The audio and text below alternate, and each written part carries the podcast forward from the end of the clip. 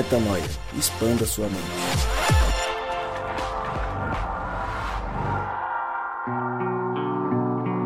Sim, sim, sim, está no ar mais um podcast Metanoia e você, é claro, é muito bem-vindo para mais um dia de expansão de mente. Chegamos ao podcast Metanoia número 253. É exatamente isso. 253 vezes que nós nos reunimos entre amigos, entre família, para expandir a mente e, claro, entender um pouco mais de qual que é nosso papel neste mundo envolto de vírus e de pandemia e de coisas malucas e de comportamentos absurdos do ser humano. Nós que estamos aqui tentando entender quem somos nós, quem é Deus e como que nós podemos viver aqui e agora, apesar de quem nós somos. É para isso que a gente existe. E é para isso que chegamos ao podcast Metanoia número 253. E eu lembro você, é claro, que toda terça-feira um novo episódio é lançado e você acessa tudo que fazemos lá no nosso site, portalmetanoia.com.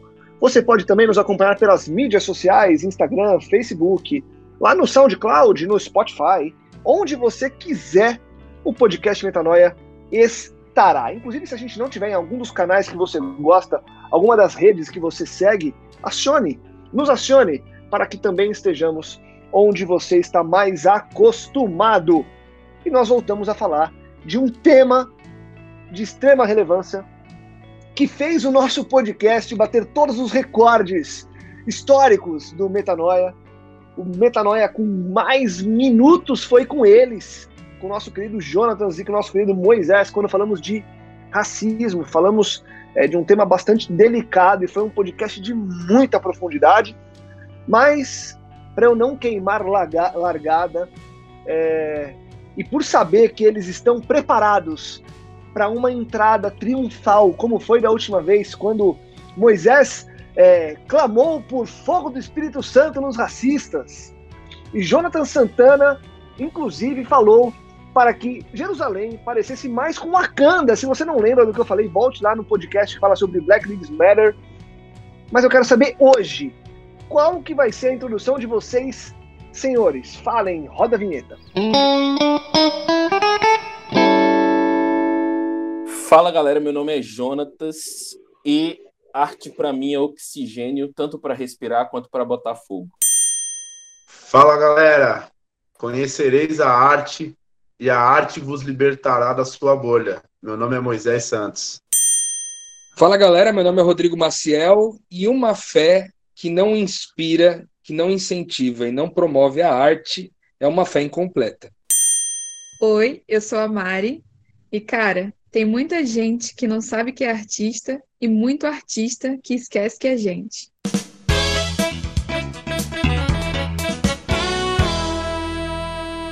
É isso aí, estamos juntos, eles com essa entrada triunfal incrível para falarmos sobre o meio que nos ajuda a vencer a opressão. Vamos falar de arte, mas vamos falar de opressão também. Vamos falar de como uma coisa ajuda a combater a outra. Primeiro, eu preciso começar agradecendo o Jonatas, agradecendo Moisés. O Jonatas está mandando mensagem aqui no nosso bate-papo é, particular aqui que nós deixamos aberto durante a gravação, falando assim: vou falar menos hoje. Não fala não, Jonatas, foi bom. Solta o verbo, Jonatas. Obrigado por estar de novo com a gente, viu, meu? Moisés também, cara, solte o verbo, fale, vem, vamos falar e vamos evoluir. Afinal de contas, queremos expandir a mente juntos aqui. Deixa eu começar, e claro, Rodrigão, Rodrigo Maciel e Mari, sejam muito bem-vindos. Mas eu quero começar com o Jonatas e com o Moisés. Mais uma vez, assim como foi da última vez. Jonatas, é o seguinte. Falamos de racismo, falamos de alguns pontos fundamentais a alguns podcasts, e a gente falou de coisas muito práticas. É, e quando a gente vem aqui para esse podcast falar sobre a arte, a gente é, entra num tema bastante interessante, que é a forma com que a gente se expressa para tentar vencer ou pelo menos se defender. Eu não sei é, como que a gente faz para mensurar. A minha pergunta inicial para você: o que, que a arte tem de valor que a arte, num geral, carrega que é capaz de ajudar nesse processo de ir contra a opressão, seja lá qual opressão for, Jonatas? Cara, a arte é um negócio assim. É... Quando a gente vai discutir coisas, é, quando a gente discute coisas, seja academicamente, seja, sei lá, num blog, ou seja, num podcast, a gente está argumentando, né?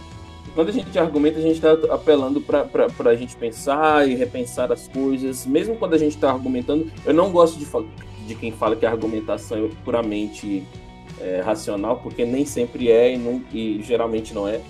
Mas é que a arte ela parte de um lugar muito de dentro. A arte ela, ela tem um poder de sintetizar toda uma discussão em uma imagem ou talvez em uma música de três minutos, é, é ou, ou, ou em, em, uma pintura, enfim.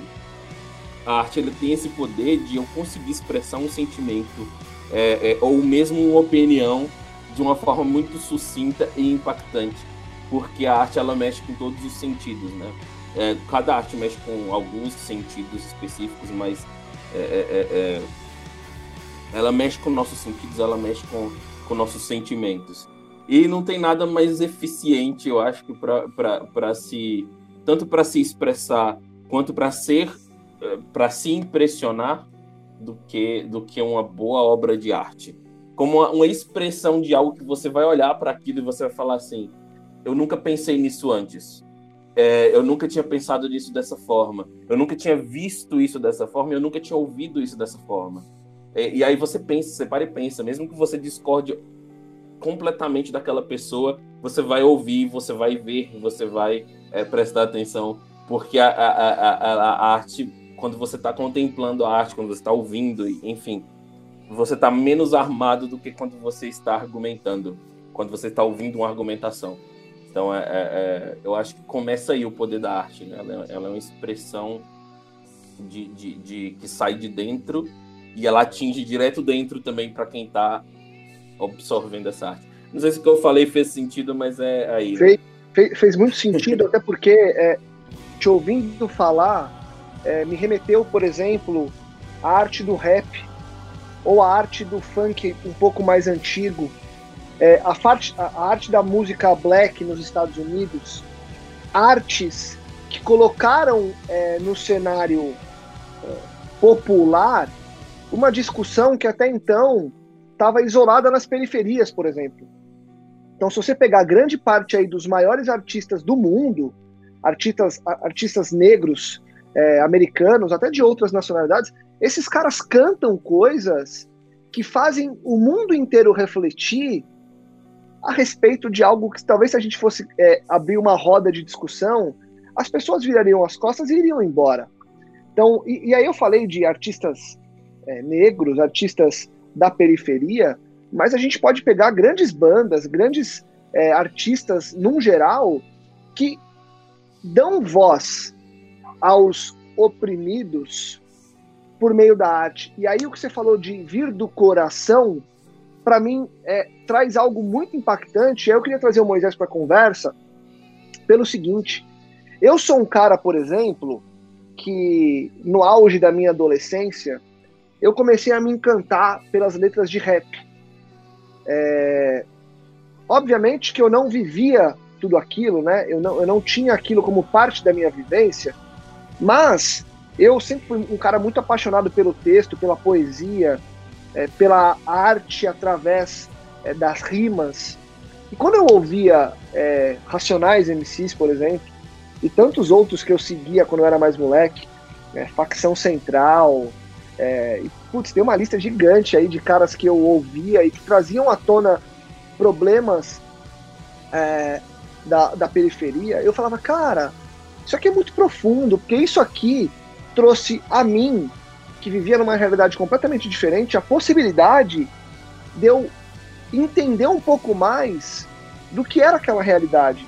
Eu acho que só o fato de eu ter acesso a essa realidade através da arte já faz com que essa opressão seja um pouco quebrada. Porque é o seguinte, uma barreira foi rompida.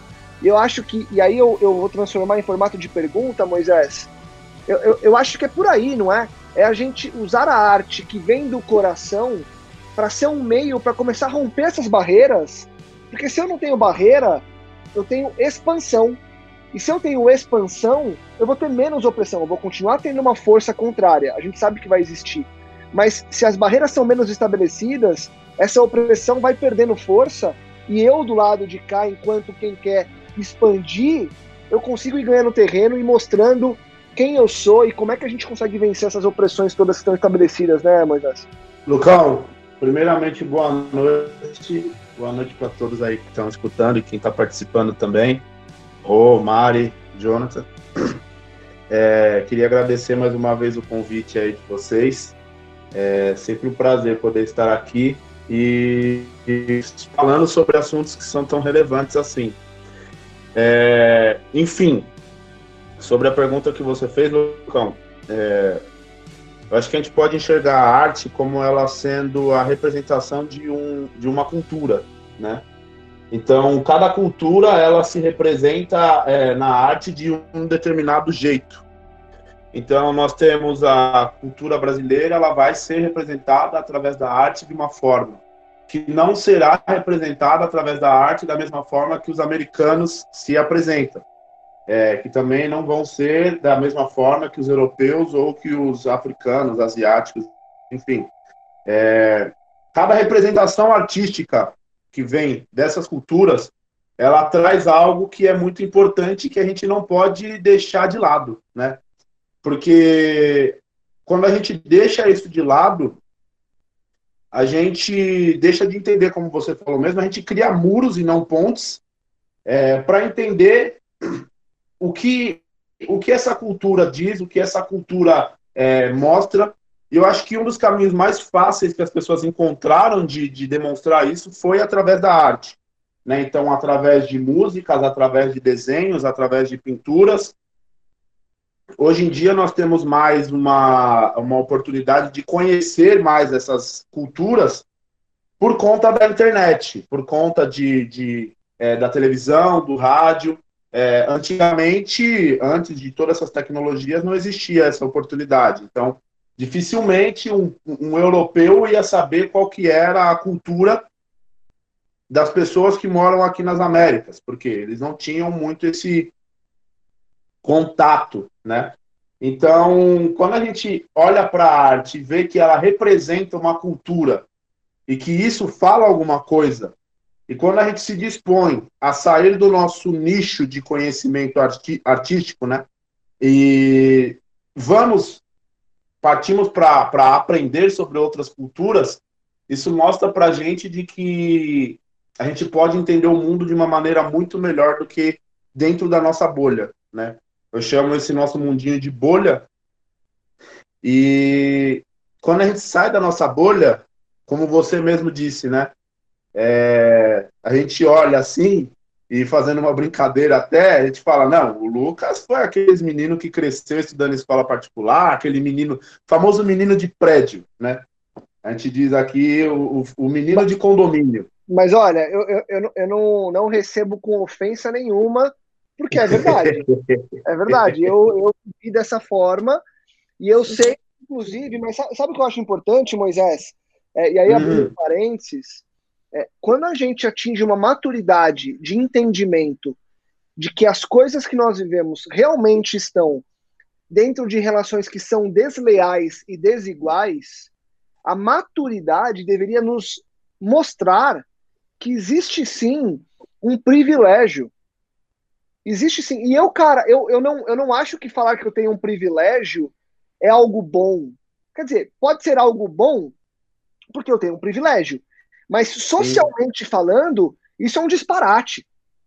A gente está conversando aqui e a gente olhar para trás e ver que só porque é, nascemos em locais diferentes, em culturas diferentes, nós temos condições diferentes. Cara, isso não deveria existir.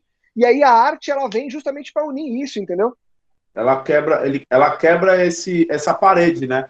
Porque como você mesmo diz, se a gente for parar para pensar, no seu histórico, as suas músicas que você deveria ouvir deveriam ser músicas o quê? Que a gente coloca aí é, da sua época, vai, um, um rock, é, talvez você não, não, não fosse levado para um rock tão pesado, mas para um é, algumas músicas assim voltadas mais um, folk, é, um pop até, sabe? E por quê? Porque você é branco, é, você cresceu em lugares onde é, talvez a ideia de ouvir um rap, por exemplo, quando você olha para as pessoas, a gente acha isso, isso, é uma coisa muito interessante, né?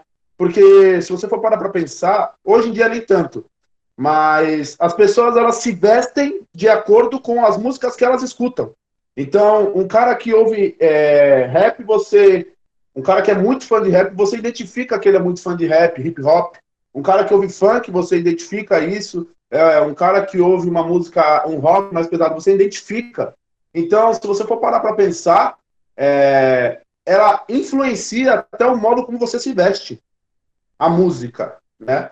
E quando a gente olha por esse ponto, eu falo, beleza, você é um cara branco, não se veste como um cara que gosta de hip hop, mas você escuta, é, escuta hip hop. E quando você quebra essa parede, quando você começa a ouvir e ouve a realidade das pessoas, é, eu vou usar um termo aqui, não que esse seja um termo. Usam ele como pejorativo, mas isso não vai tornar você um favelado. Né? Ouvir rap é, não vai fazer com que você saia da sua casa é, no Morumbi, no seu condomínio no Morumbi, e que você vá morar na favela e a partir de agora você fala a, a, o dialeto da, favela, da comunidade. É, isso não te torna um favelado, mas te torna uma pessoa que entende o que as pessoas da comunidade vivem.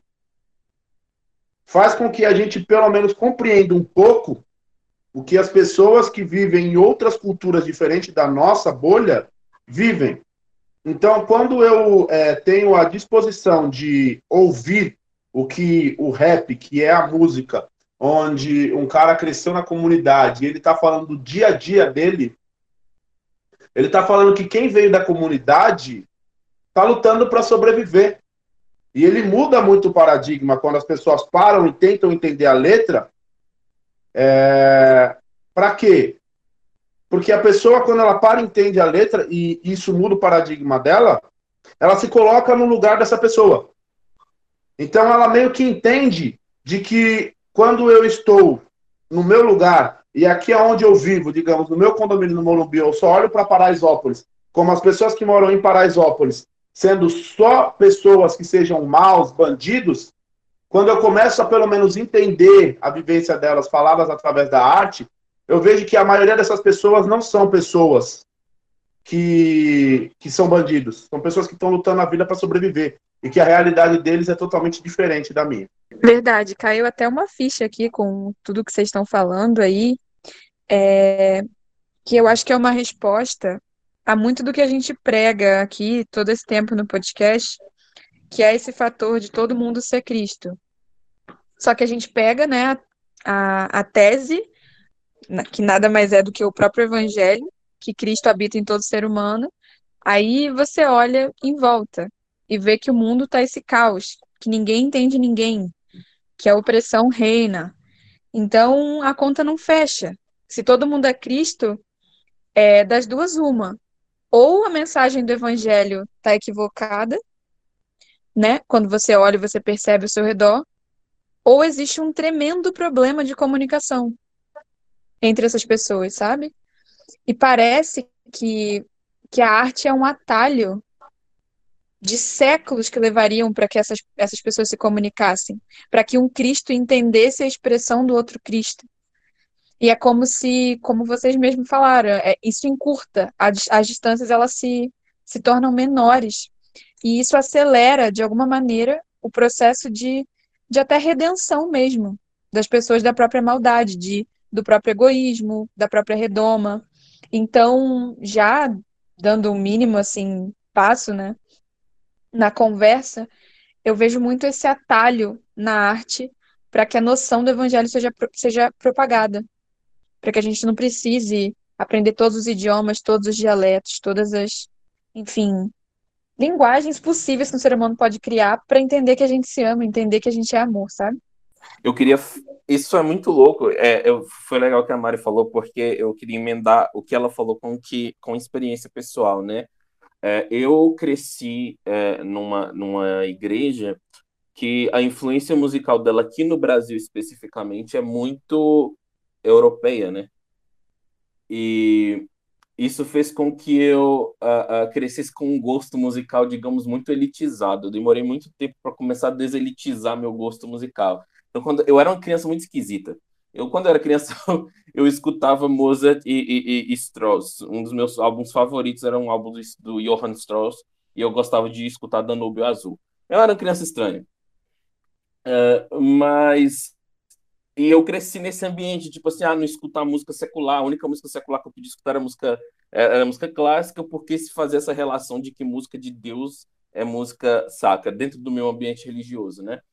E quando eu comecei a, a, a, a o que é interessante sobre meu, minha descoberta de outros gêneros musicais é, é, é, que justamente a maioria deles, com exceção do, do rock em si, a maioria dos outros gêneros musicais eu comecei a ouvir a partir da versão gospel deles. Então, sempre eu fui pelo caminho contrário que a maioria das pessoas vai. Então, eu comecei a ouvir MPB via João Alexandre, que é um artista MPB, de MPB cristão. Eu comecei a ouvir rap a partir de Apocalipse 16, que apesar de que é um dos poucos uh, artistas de um gênero que geralmente não é relacionado ao gospel, é, é, não é relacionado ao gospel, é, esse gênero, não, né, o rap em si, mas ele é bem respeitado dentro do. do ele é bem respeitado é, no ambiente do, do da, da, favela e da comunidade né, aqui no Brasil.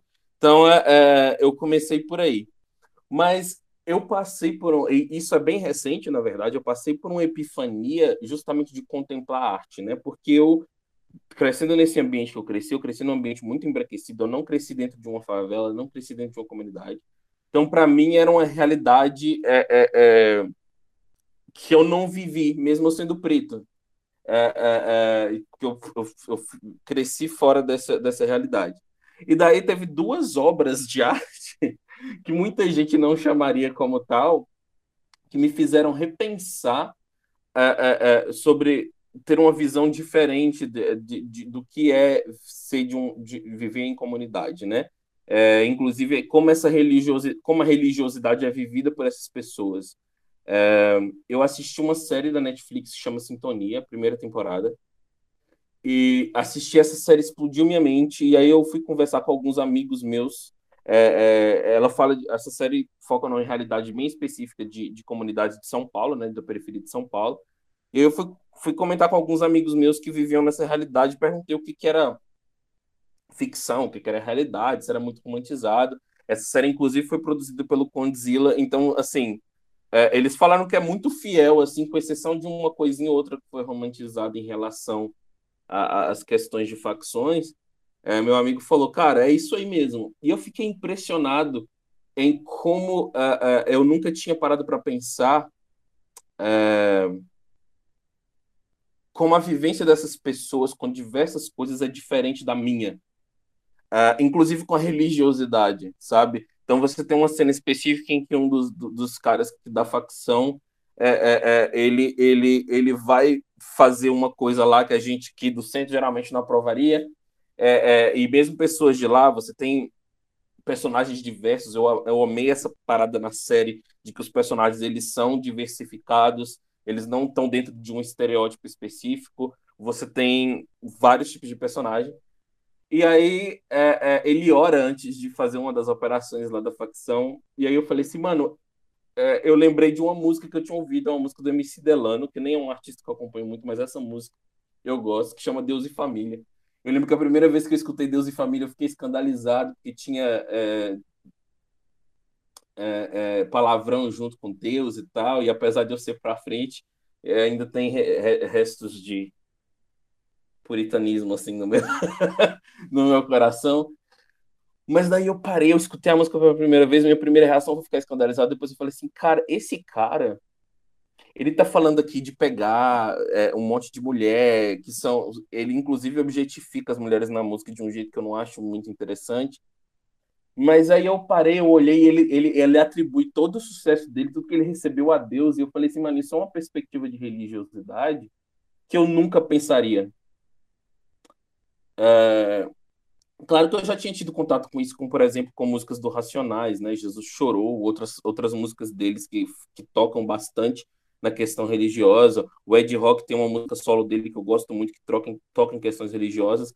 Mas Deus e Família foi a primeira vez que eu parei e pensei nisso. Eu falei assim, cara, a maneira com que essa pessoa vive a religiosidade é completamente diferente da minha, mas ao mesmo tempo a gente tem algumas coisas em comum. E essa aproximação eu só eu só é, é, consegui fazer porque eu sentei e escutei essa música. Eu tive a oportunidade de sentar e escutar uma música que normalmente eu não escutaria. E aí eu descobri todo mundo diferente do meu, sabe? E eu falei, cara, é isso, a gente precisa é, parar de se limitar, né? E ouvir o que é diferente do que a gente está acostumado, ouvir o que é diferente da nossa realidade, porque isso realmente nos aproxima como pessoas, como humanidade, e também dá uma visão para a gente como igreja, aí emendando no que a Mari falou, também dá uma visão para a gente como igreja, como corpo de Cristo, é, é, é, de como integrar ainda mais esse corpo e essa diversidade que a gente precisa integrar. É, só emendando rapidinho no que o Jonathan falou, é, eu queria só dar um exemplo de algo que eu também, como o, jo, como o Jonathan, eu, eu cresci nesse ambiente de, de ouvir músicas que eram mais sacras e aprender sobre essa questão. É, então, eu cresci em corais, em, em, grupos. Eu tive algumas experiências que foram bem ruins em relação a isso. É, eu vou contar uma aqui rapidinha, que foi... Eu tive uma vez que eu fui cantar na igreja e eu tinha feito trancinha. E por ter feito trancinha, ela remetia a uma cultura que é uma cultura afro. Eu cantava num grupo de adolescentes e a gente ia se apresentar. Eu fiz a trancinha na sexta, fui me apresentar no sábado. O líder da igreja lá me proibiu, dizendo que esse não era um cabelo de Cristo. É, mas tinha um menino no grupo que era mais claro e estava de moicano. É, eu fiquei bem chateado por conta disso, porque eu tirei a trancinha no domingo. Fiz na sexta, tirei no domingo, porque meu cabelo não era um cabelo de Cristo. E eu cresci e eu fui voltar a fazer trança esse ano. Porque o meu cabelo não era cabelo de Cristo, e ainda assim, depois que eu fiz essas tranças, eu ouvi de algumas pessoas é, que cresceram nesse ambiente sem saber da sua própria cultura, que são pretas também, é, falando isso, ah, esse cabelo seu não é um cabelo de Cristo, não é um cabelo de cristão, porque a gente cresceu nessa ideia de que aquilo que vem da cultura diferente da minha, então a música que ela não é uma música erudita, uma música sacra, ela é, é uma música, né? Então, se a música é um pouquinho mais balançada, mesmo que ela seja gospel, ela já é demonizada. O pastor Daniel Lid, que ele comentou, ele fez um post em relação a isso sobre como ele mudou muito a concepção dele de música depois que ele fez uma viagem à África, que quando ele chegava lá, as pessoas chegavam no culto dançando. Isso daqui para nós aqui no Brasil seria uma afronta, né? Seria muita loucura a gente chegar nesse daí, nesse rolê e ver as pessoas chegando na igreja dançando. Isso mais para o meio desse é, de, de, congregações que são mais é, para o lado do sacro, né? Porque algumas igrejas pentecostais já têm um pouco mais dessa questão com a dança. Enfim, mas falando sobre o exemplo que eu quero dar, eu aprendi muito é, com Deus, sobre Deus, é, depois que eu aprendi a olhar para músicas que nós consideramos seculares, é, olhando elas com os olhos que Deus vê, né, os olhos da fé. Olhando e vendo Deus naquelas coisas. E isso eu aprendi muito. Eu tive um pé atrás também, quando eu ouvi uma música do Cida. É, a música é Mãe. E na música ele fala assim: é, desafio vai dar mó treta. Quando eu disser que eu vi Deus e ele era uma mulher preta. Cara, quando eu ouvi aquilo ali, eu tive quase que um semi-AVC, velho. Porque, meu, o negócio foi muito louco. Eu falei, como assim? Deus? Uma mulher preta, velho? Você é louco? Que afronta é essa a Deus? E depois eu fui ouvindo e entendendo de que, meu, Deus é, sim, uma mulher preta. Porque se tem uma coisa que Deus é, é uma mulher preta, porque a mulher preta, eu posso dizer que no Brasil, ela é o símbolo da resistência, velho. Ela é o símbolo da sobrevivência.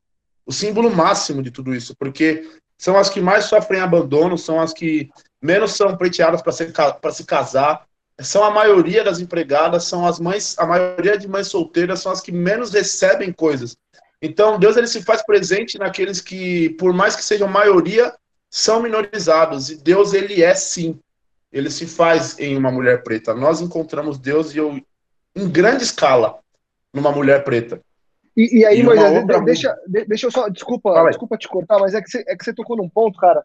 Eu tava essa semana é, ensaiando de voltar a escrever uma crônica. Faz tempo que eu não escrevo. Outro dia o Rodrigo me mandou uma mensagem falando, cara, tô com saudade dos seus textos. Aí eu falei, putz, vou fazer. Aí eu comecei a ensaiar uma coisa, mas eu achei.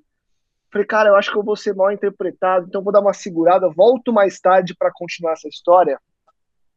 É, e quando você cita isso aí que está falando, cara, a gente precisa lembrar que, e aí voltando no que a gente falou naquele outro podcast, a Mari agora é, que você falou nesse tema de novo, e isso que você falou para mim faz todo sentido e amarra essa conversa. Se Deus, se eu sou um espelho de Deus, se o ser humano é uma representação do que é o eterno, eu não posso esquecer que ser humano é ser humano. Nunca, em momento nenhum, houve uma, uma, um recorte de qual tipo de ser humano era um espelho ou nasceu para ser um espelho do eterno. Então, assim, quando a gente vê uma representação de uma escola de samba colocando é, Jesus como foi colocado no Rio de Janeiro, quando a gente vê é, comunidades LGBTQIA+, quando a gente vê essa galera clamando para ter um espaço sem ter o preconceito que hoje a gente tem, quando a gente vê é, os brancos invadindo o mundo, invadindo as comunidades indígenas para conver...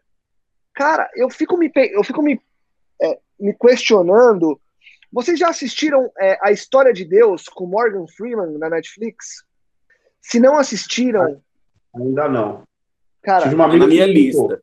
Tá na minha cara, lista. Assistam. porque ele viaja o mundo conhecendo culturas diferentes. Então ele vai, ele vai atrás da representação artística, porque eu acho que no fim das contas, o que a gente não percebeu ainda é que as placas de igreja são quase que representações artísticas, cara. Porque é o meu entendimento acerca de um de algo que, é, que foi escrito, que foi contado, e eu replico aquilo à minha forma. Ao meu ver, isso é arte. Arte é eu entender alguma coisa e contar para outra pessoa do meu jeito. Óbvio que eu tenho representações diferentes. Então, se eu dizer que a minha placa de igreja, que a minha representação é um tipo de arte, por que, que a minha arte é menos valiosa que a tua?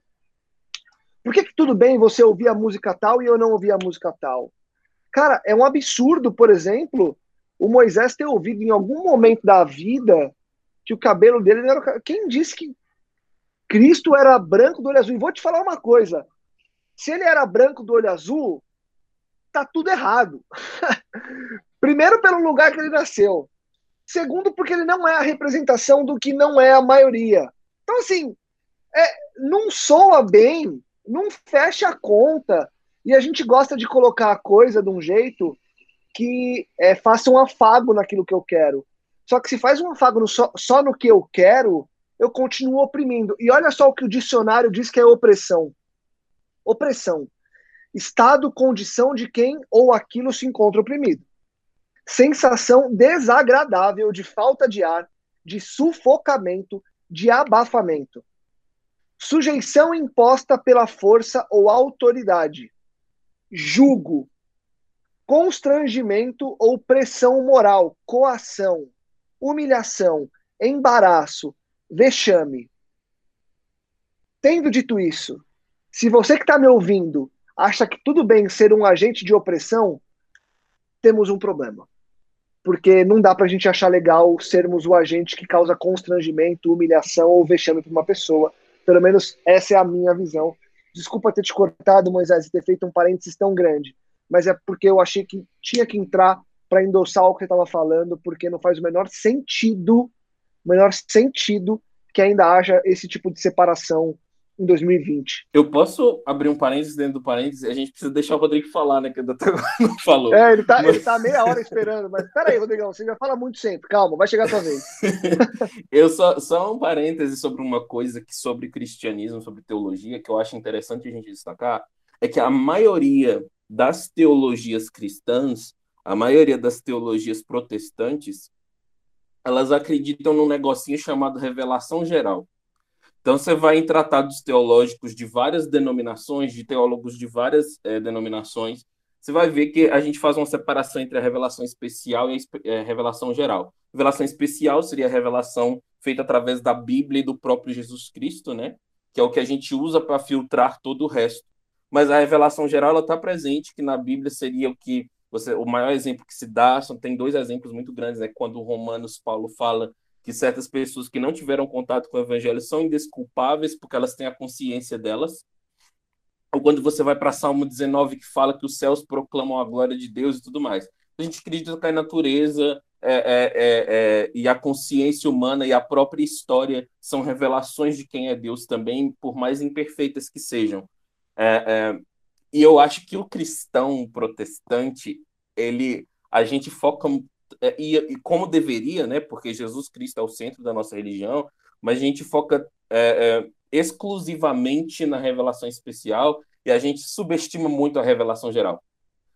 E a revelação geral, essa crença nossa na revelação geral, é, é que, tipo assim, a gente precisa lembrar que se a gente acredita na revelação geral, a gente acredita que há um pouquinho da revelação divina, da verdade de Deus em todos os lugares.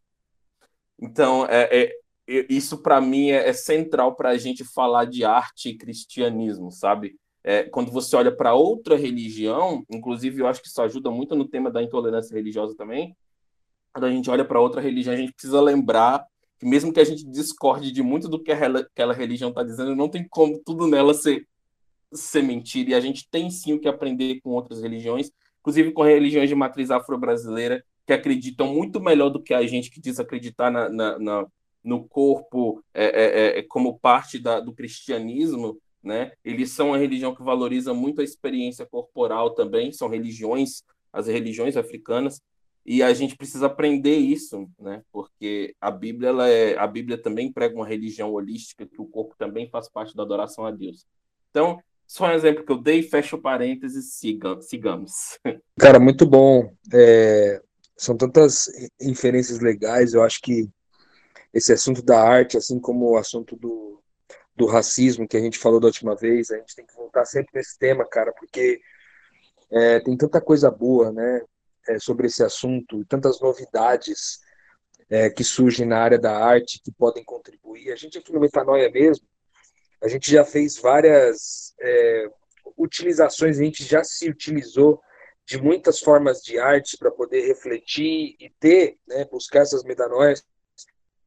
As músicas são certamente uma delas, uma delas, mas a gente também trabalhou com poesia, a gente também falou dos filmes, das produções cinematográficas e tal. Então acho que tudo é, tem que produzir no nosso coração nesses últimos cinco anos aí de podcast teve muito, é, muita interferência da arte, né, cara? Eu, eu acho que a primeira coisa que, que favorece muito ao combate da opressão, na minha opinião, é que a arte normalmente costuma ser produzida de um coração sincero, né? Há uma sinceridade na produção da arte. E essa sinceridade, ela traz é, para diferentes pessoas diferentes interpretações. A arte tem essa possibilidade, essa abertura. É, o cara, que nem eu, eu tenho os trabalhos do, do Jonatas mesmo no Instagram. É, depois o, o Jonatas vai dizer pra gente aqui o, o, o endereço do Instagram certinho para você que quiser acompanhar lá. É, ele tem umas imagens muito legais, com os contrastes muito massa, assim, e eu tenho certeza que cada pessoa que abre uma imagem daquela, por exemplo, ela tem, ela tem sensações, é, sentimentos e pensamentos diferentes, cara. Né? E isso, isso também explica um pouco do motivo é, da religião combater ou talvez não favorecer a arte né, no ambiente da arte, porque a interpretação é muito individual.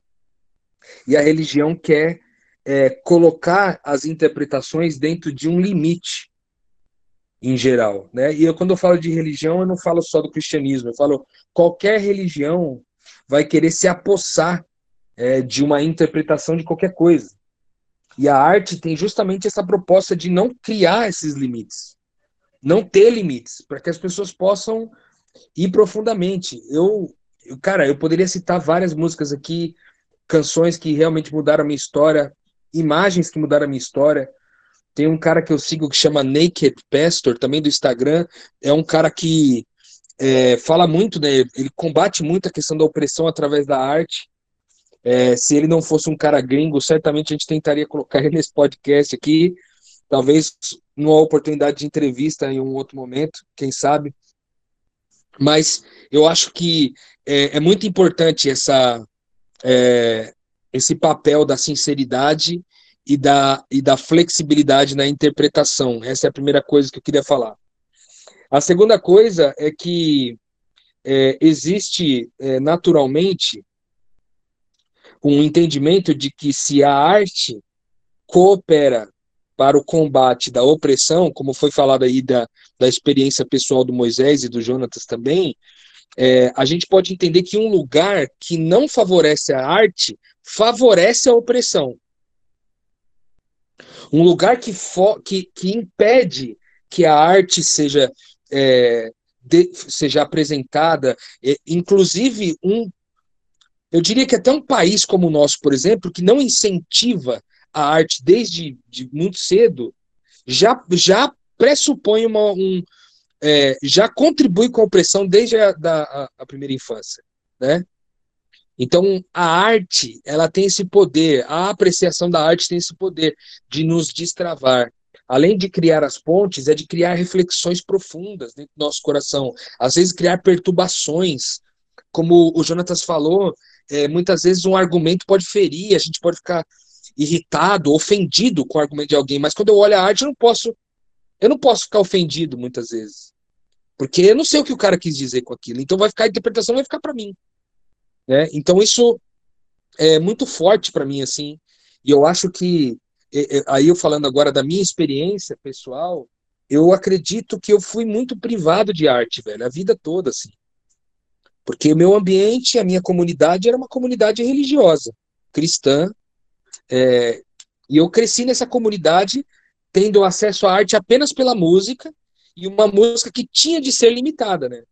Ou seja, que também tem esse problema de quando você limita a arte. E aí é, eu queria até fazer essa pergunta aqui até para Mari e a Mari também tem essa esse pé na arte, eu diria, né? Tem uma, uma, uma habilidade com com criação, com design, com poesia, é, com música. É, queria até perguntar para a Mari isso, a gente nem combinou isso aqui agora, vou colocar na fogueira aqui danado, mas é, e também abrir essa pergunta para vocês, que é o seguinte: é, a arte, é, ela há restrição para a arte? Há algum tipo de restrição para a arte? Porque, num primeiro momento, falando da minha experiência, e aí eu já, emendo, já, já solto a pergunta para vocês, mas só falar da minha experiência, eu, como não tive essa. É, esse, eu, como eu fui privado muito da arte, eu fui privado de muito conhecimento social, é, de muita. A única coisa que eu que foi muito forte para mim foi a questão dos negros e da, da pobreza, da periferia, porque eu, cara, cresci ouvindo Racionais. Então, para mim, era era, era foi, compôs a mim, o meu pensamento a respeito dessas, desses temas. Mas, cara, obras de arte como pinturas, poesia, é, coisas desse tipo nunca foram incentivadas para mim, muito pelo contrário, era sempre um negócio assim, cara, toma cuidado onde é que você pisa aí, porque tem fogo estranho, né? Tem fogo estranho, tem coisa estranha aí, é coisa que não é do, do, do demônio. Então, eu queria é, perguntar para vocês, cara, deixar aqui, fazer um papel meio do Lucas aí, de, de, de perguntador, mas é, me valendo da, da, da, liberdade aqui de perguntar, é perguntar para vocês, cara, que principalmente para o Jonatas e para a Mari, primeiro para Mari, depois para o Jonatas, o, é, a, a é, é correto ou existe algum tipo de restrição para a arte? Ou a arte já pressupõe uma irrestrição. Tipo, existem limites, existem existe responsabilidade na arte, né? E aí talvez fazer até uma, uma, uma, um equilíbrio disso com o reino de Deus aí. Começando com você, Mari. É, eu vou dar meu conceito, né? Já me poupando de e poupando vocês de meia hora de justificativas, porque é um assunto muito amplo para a gente, enfim, tentar ver todas as vertentes. Mas eu me lembro que eu li um livro na minha adolescência, e esse livro eu me apaixonei pelo conceito de arte que ele trazia. É, o livro é O Retrato de Dorian Gray, do Oscar Wilde. Não sei se vocês conhecem esse livro, mas é um livro bem conhecido. É, e ele tem um prefácio em que ele fala sobre a arte e ele define o que é arte. E eu vou até ler um pedacinho para vocês, que é o artista é o criador de coisas belas. E logo depois ele fala que uma pessoa culta, o que que diferencia uma pessoa culta de uma pessoa arrogante ou de uma pessoa que tem muito conhecimento? Uma pessoa culta é alguém para quem o belo significa nada além de beleza. Ele consegue apreciar alguma coisa só pela beleza, não precisa ver uma utilidade, uma praticidade, ele simplesmente sente aquela beleza e aquilo amplia ele como ser humano. Então, na minha é, definição, e já respondendo de uma forma mais direta a pergunta, a arte ela tem a ver com beleza. E sim, uma visão subjetiva, singular, pessoal, sua, do artista, né? De quem está é, tá expressando aquilo. No momento em que eu tenho uma verdade pessoal e eu não estou comprometido com a, com a beleza, a expressão daquilo ali da melhor forma possível, na minha opinião, você está só travestindo uma comunicação. Não é diferente de falar, de xingar alguém ou de falar alguma coisa diretamente. Por exemplo, se eu peço um café para alguém, é, eu não não estou exercendo nenhum tipo de arte, eu estou exercendo uma comunicação. Eu não tenho nenhum compromisso com a expressão de nada belo com aquilo. E mas se talvez eu pinte um quadro sobre o que é o café do jeito melhor que eu consigo, ou escreva um verso, isso sim, para mim, separa a arte de qualquer outra coisa. E o que, como isso responde à pergunta? Para mim, é, tudo que não está dentro do campo da expressão de algo seu da forma mais bela possível não seria arte. Dentro do limite da, da bondade em expressar uma beleza, né, de, de uma, uma verdade interior, se a verdade interior expressada da forma mais bela que você consegue, é, e bondosa, né? Eu não tinha conectado com o conceito de glória de Deus até então, de ser verdade, bondade, beleza, mas metanoia aqui. No meu critério sempre foi isso. É uma verdade pessoal minha, porque não é arte se você está mentindo, se você está performando ali um cult bacaninha, tô querendo aparecer aqui, tem que ter uma verdade naquilo. E a sua, a sua beleza. Dentro disso, quem julgar isso é porque de alguma forma não reconhece, né? não é um culto, segundo o conceito de Oscar Wilde, que é uma pessoa apta a apreciar algo só pela beleza, sem precisar encontrar uma comunicação, um, um motivo para criticar em alguma coisa que era só para ser bonita. Por isso que é arte, né? Meu, o que a Mari falou é um negócio muito louco e importante, porque ele ele mostra pra gente de que hoje em dia muitos artistas eles vivem da arte, mas eles usam ela de uma forma totalmente errada, né? E isso é, se propaga para a igreja, se propaga para um campo é, mundial mesmo. É, eu lembro que em uma das matérias que eu tive na faculdade, um professor meu passou para a gente estudar sobre um cara que ele é, ele é português, ele é doutor. É, e ele dá aula lá na Universidade de Coimbra, é o Boaventura de Souza Santos. E ele, em uma dessas matérias aí, um desses negócios que ele passa, ele escreveu um negócio chamado a Epistemologia do Sul, que basicamente fala sobre que é, são as teorias do conhecimento do Sul. É, quando ele diz Sul, ele quer colocar como se fossem é, as partes colonizadas, né? Então, geralmente, os países que, que é, dirigem o pensamento filosófico, é, a moda, música, filmes, eles geralmente fazem parte do norte, né? Tanto que a ideia, eles norteiam é, aquilo que vai ser seguido.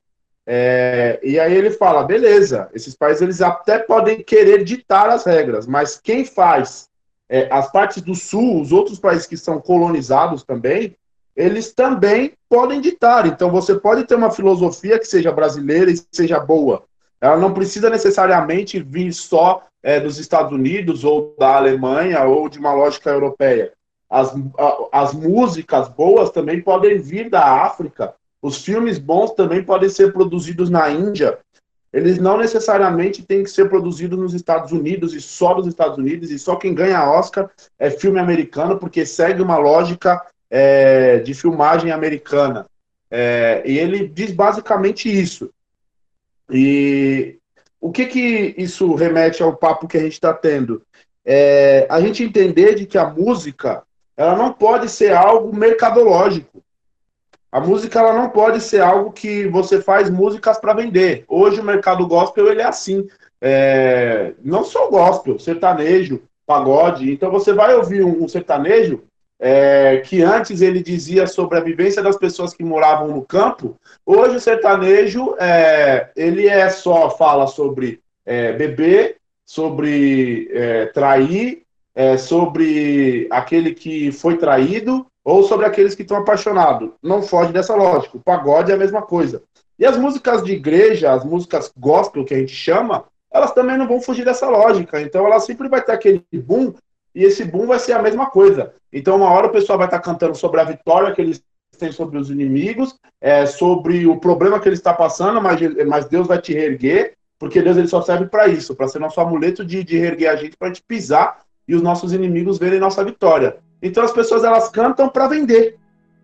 Elas não cantam para entender que aquilo que elas estão cantando é a expressão da vida delas mostrada para outras pessoas. A arte ela se vendeu para isso. Infelizmente, é, muitos artistas eles viraram isso. Eu aprendi muito isso com um cantor que eu admiro demais, que é o Marcos Almeida. É, e eu comecei a seguir alguns cantores que são do, do, do, digamos, cenário gospel, mas eles têm essa ideia, sabe? Porque eles cantam daquilo que eles vivem. E quando a gente vê aquilo que eles vivem sendo cantado, a gente entende o relacionamento com Deus, que aí vem na questão da nossa vida espiritual, da nossa vida como sendo parte do reino, parte do corpo. De que o nosso relacionamento com Cristo, ele não pode ser é, colocado no mesmo patamar que os outros. Então, o Rô, ele vai ter um tipo de relacionamento com Deus, que não vai ser o mesmo que o meu, que não vai ser o mesmo que a Mari. É, exatamente. Eu, eu acho que o que a gente precisa, ao meu ver aqui, né, é conseguir romper as nossas bolhas, aceitar que as pessoas maduras estão querendo romper as bolhas, e para romper as bolhas precisamos ter menos opressão, para ter menos opressão, precisa necessariamente ter mais arte.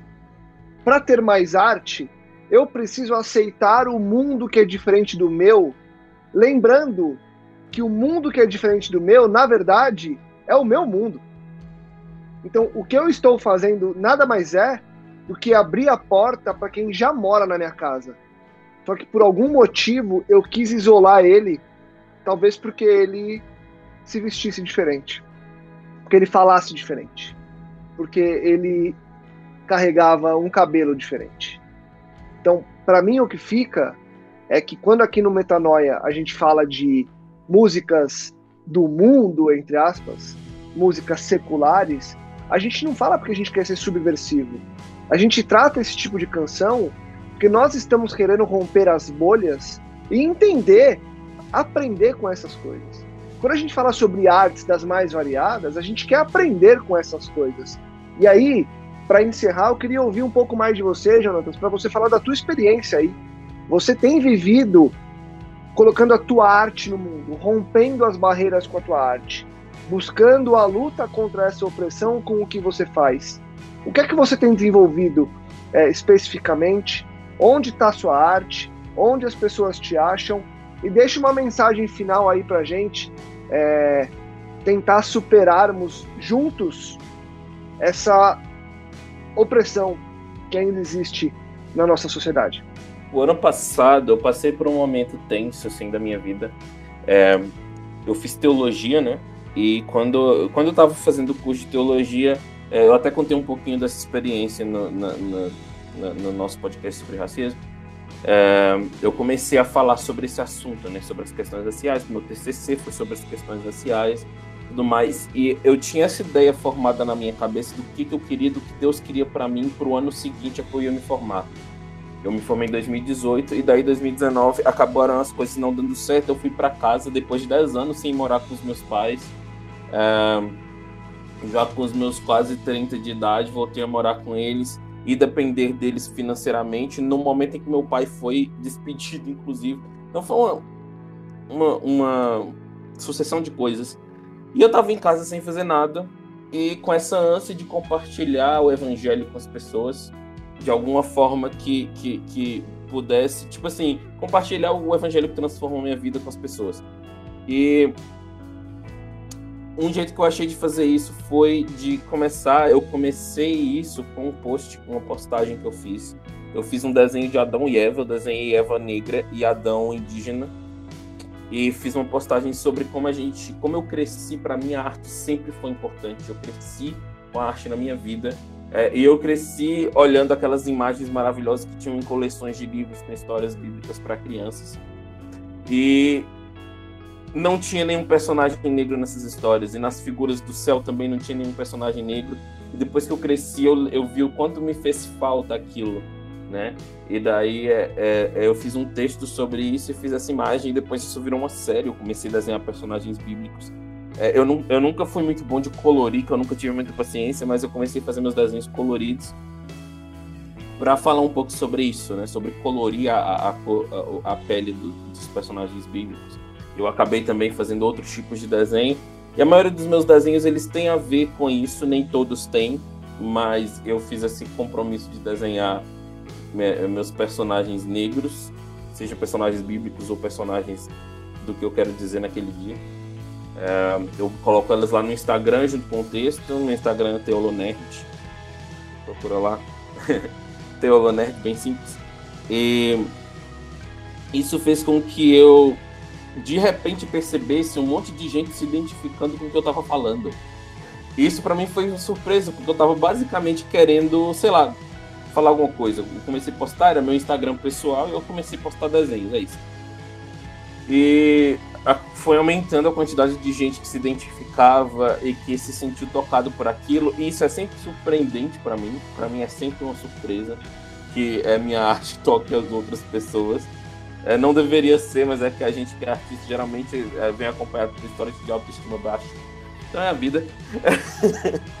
mas isso tem feito com que eu consuma mais arte de outras pessoas também. Inclusive, procuro consumir arte de outros artistas negros é, eu tenho me juntado com outros artistas negros para fazer isso. Mas enfim, é, isso tem transformado a minha vida, sabe? É, quando você estuda a história da arte, você descobre que os, os artistas renascentistas, vai ler no História da Arte do Gombrich, né, que é um clássico, ele vai falar que eles começaram a pintar Jesus e os personagens bíblicos brancos em paisagens bem italianas, porque era, era onde eles viviam, e de repente a gente foi colonizado e esse padrão, que eles que nem era um padrão, eles só fizeram isso porque era uma realidade parecida com a deles. A gente não pode mais fazer uma realidade parecida com a nossa, porque obviamente Jesus, como assim Jesus era negro? Jesus, enfim. Mas é, é isso. Eu acho que assim como esses caras estabeleceram esse padrão que parece que a gente tem que seguir hoje, então é, para não ser criticado, é, assim como eles contextualizaram a, a, o evangelho para a realidade deles, é isso que eu tenho tentado fazer, contextualizar o evangelho para a nossa realidade. Muito legal. Parabéns, Jonatas, pela, pela tua trajetória, pelo que você tem criado, muito legal. É, legal, Moisés, aí por tudo que você tem vivido e, e compartilhado também. Rô e Mari, mesma coisa. Acho que todos temos um pouco de artistas, apesar de fazermos isso de maneiras diferentes e nem todos com o mesmo talento que o Jonatas tem para expressar é, o que ele pensa através da, dos desenhos aí e de tudo mais. Fato é que juntos, é, por meio de um podcast, por exemplo, nós temos a nossa arte e nós buscamos romper um certo tipo de opressão. E eu acho que a nossa busca aqui é por uma expansão de mente real, por uma expansão de mente é, sincera e por uma busca honesta por realmente entender como é que a gente faz para viver o reino de Deus aqui e agora e nos parecermos com Ele, sim, em essência é, e da forma que Ele sonhou. Então, obrigado pelo papo, senhores, obrigado por mais uma vez ajudar a gente a expandir a mente, entender um pouco mais é, do nosso papel e, claro, entender o valor da arte na luta pela vida, na luta contra a opressão. Valeu, Moisés, valeu, Rô, valeu, Mário, valeu, Jonatas. Nos reunimos com certeza para é, tocarmos em mais assuntos como esse e que a gente evolua para termos um mundo cada vez mais igual, cada vez mais parecido com aquele que Cristo sonhou. Obrigado mais uma vez. E para você que nos escuta, eu deixo aquele convite de todo final de episódio: compartilhe, divulgue e ajude que mais pessoas possam expandir a mente. Semana que vem a gente volta com muito mais metanoia, metanoia expanda a sua mente.